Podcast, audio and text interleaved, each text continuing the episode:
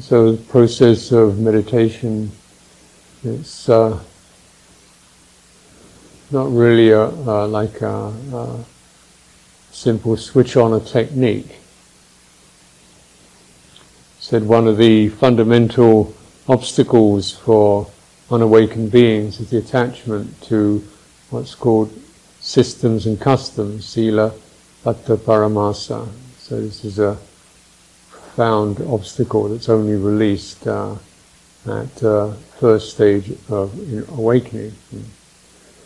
This means that we tend to kind of want something to switch on. We believe in a system, technique, custom, ritual, habit that's sort of taken automatically. We want to go into those and find out what it is to go to to get it things right. And this leaves us in a rather dumb state, actually. It doesn't mean that we can't use systems, we have to use systems, but that sense of agility yeah. And uh, so we're relying really on organic human intelligence rather than something, some kind of thing we can just kind of get going, get into. And this habit can certainly um, come to the surface in meditation. You know, give me the right system, so I'll get to where I want to go, and uh, quickly, and uh, and easy and maybe cheap and least pain.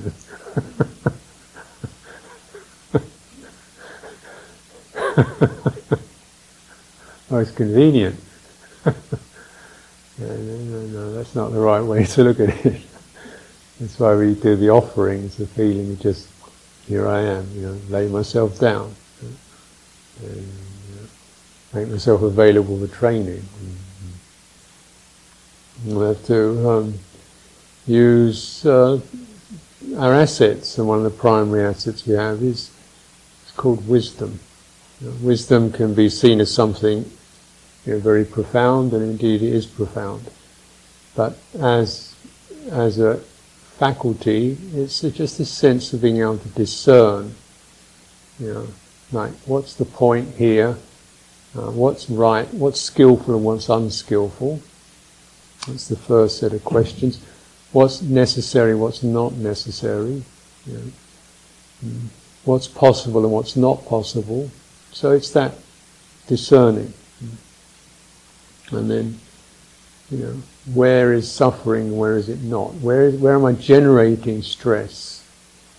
Through some reflex. Clearly we don't wish it upon ourselves There'll be searches for suffering.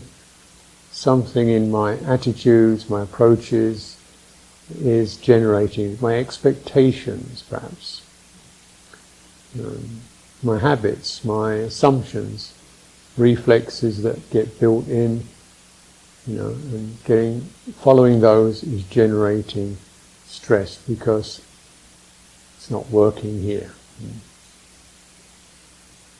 Mm-hmm. And for enlightenment, for awakening, or for the release of suffering is a very specific investigation. And why most people are not released from suffering. Most people are not released from suffering. And some people are actually generating a lot more of it. As you might notice. Why they keep doing this? because of reckless habits and forcefulness and I want and I'm going to have it my way, you know. And this kind of quality, get mine, get out of my way, make this work, I'm having more. That kind of thing, which people, human beings can follow that, that instinct. It's, it's a terrible feature when it runs riot.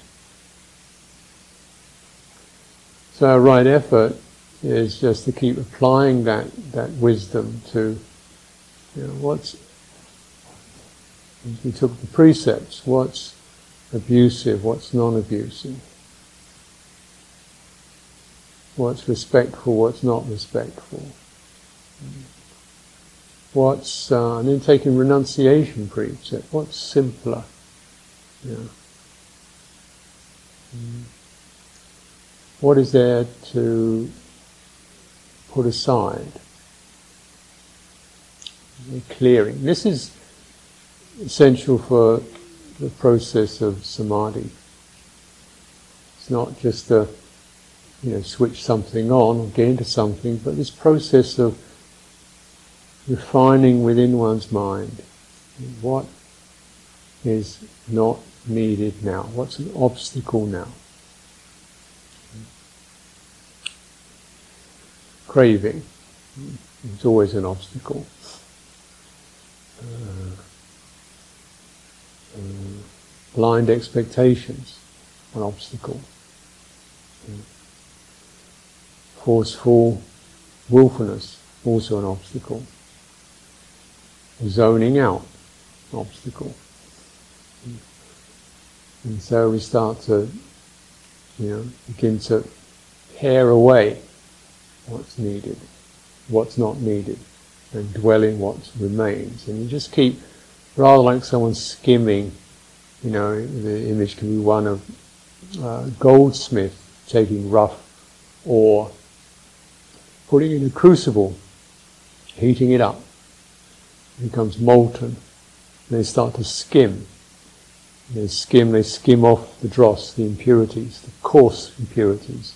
They boil it up some more and they skim off another layer of impurities, this process of skimming off. And they occasionally sit back and they look at it yeah, it feels pretty good. Just sit and watch that for a while. and then. And then enjoy the brightness that arises from this purification process. Mm. That is samadhi.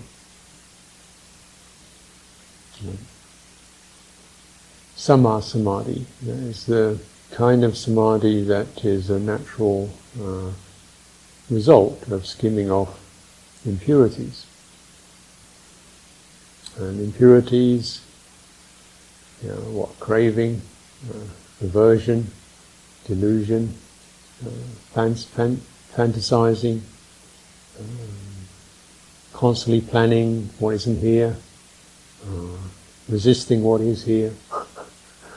you know, just kind of keep what is my piece in that that I can work with. Of course, some stuff doesn't skim that easy. So, yeah, so we take it, um, know, meditation practice together, actually setting up a situation to just minimize the intrusions and begin to turn inwardly.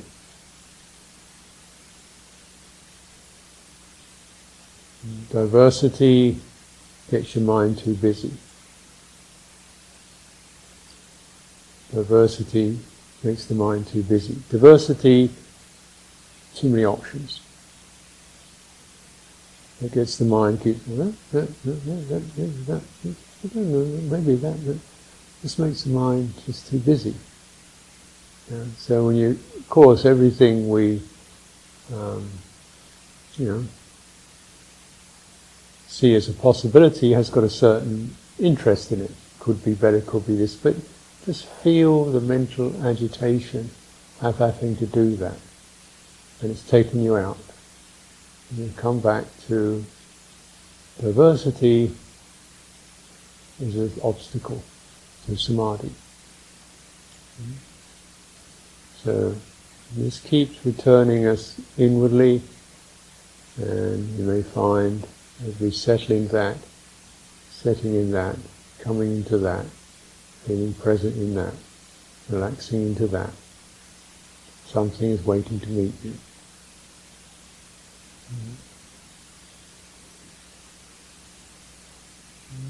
Certain stillness of the spirit, certain firmness of the spirit.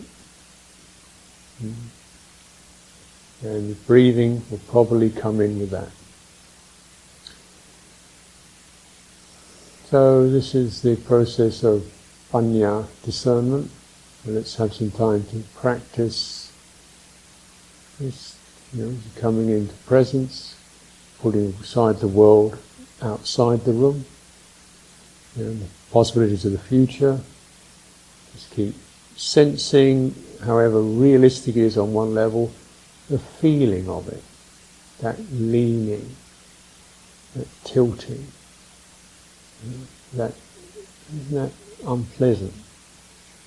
And so just beginning to sense some of the dukkha, stress that's created from this seemingly out of control process.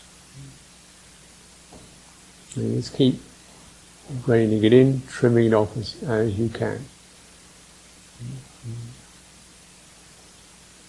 You might find doing that you can use something like a mantra or a simple centering theme you keep returning to.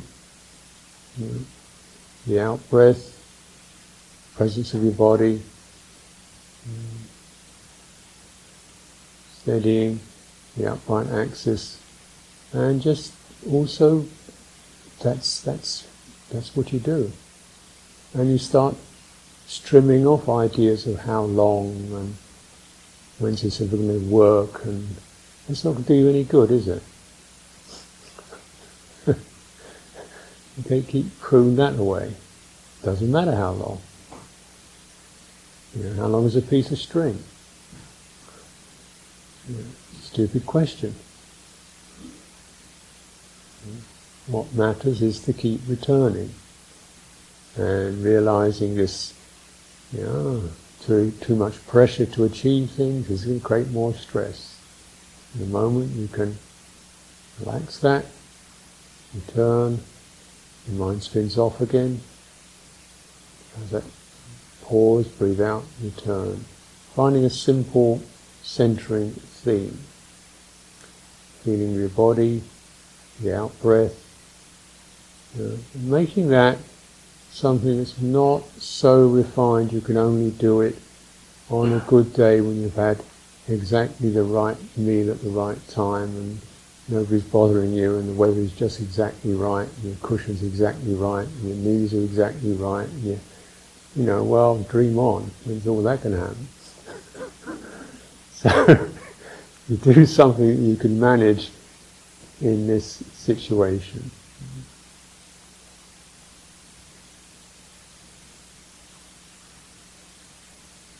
You can do it. And take joy in the degree of what you, what you have put aside, the unskillful intentions, the uh, commitments that you've undertaken. Take joy in those. Uh, and this will definitely, all this builds up the quality that gives us a firm and warm centre in our, in our own experience now.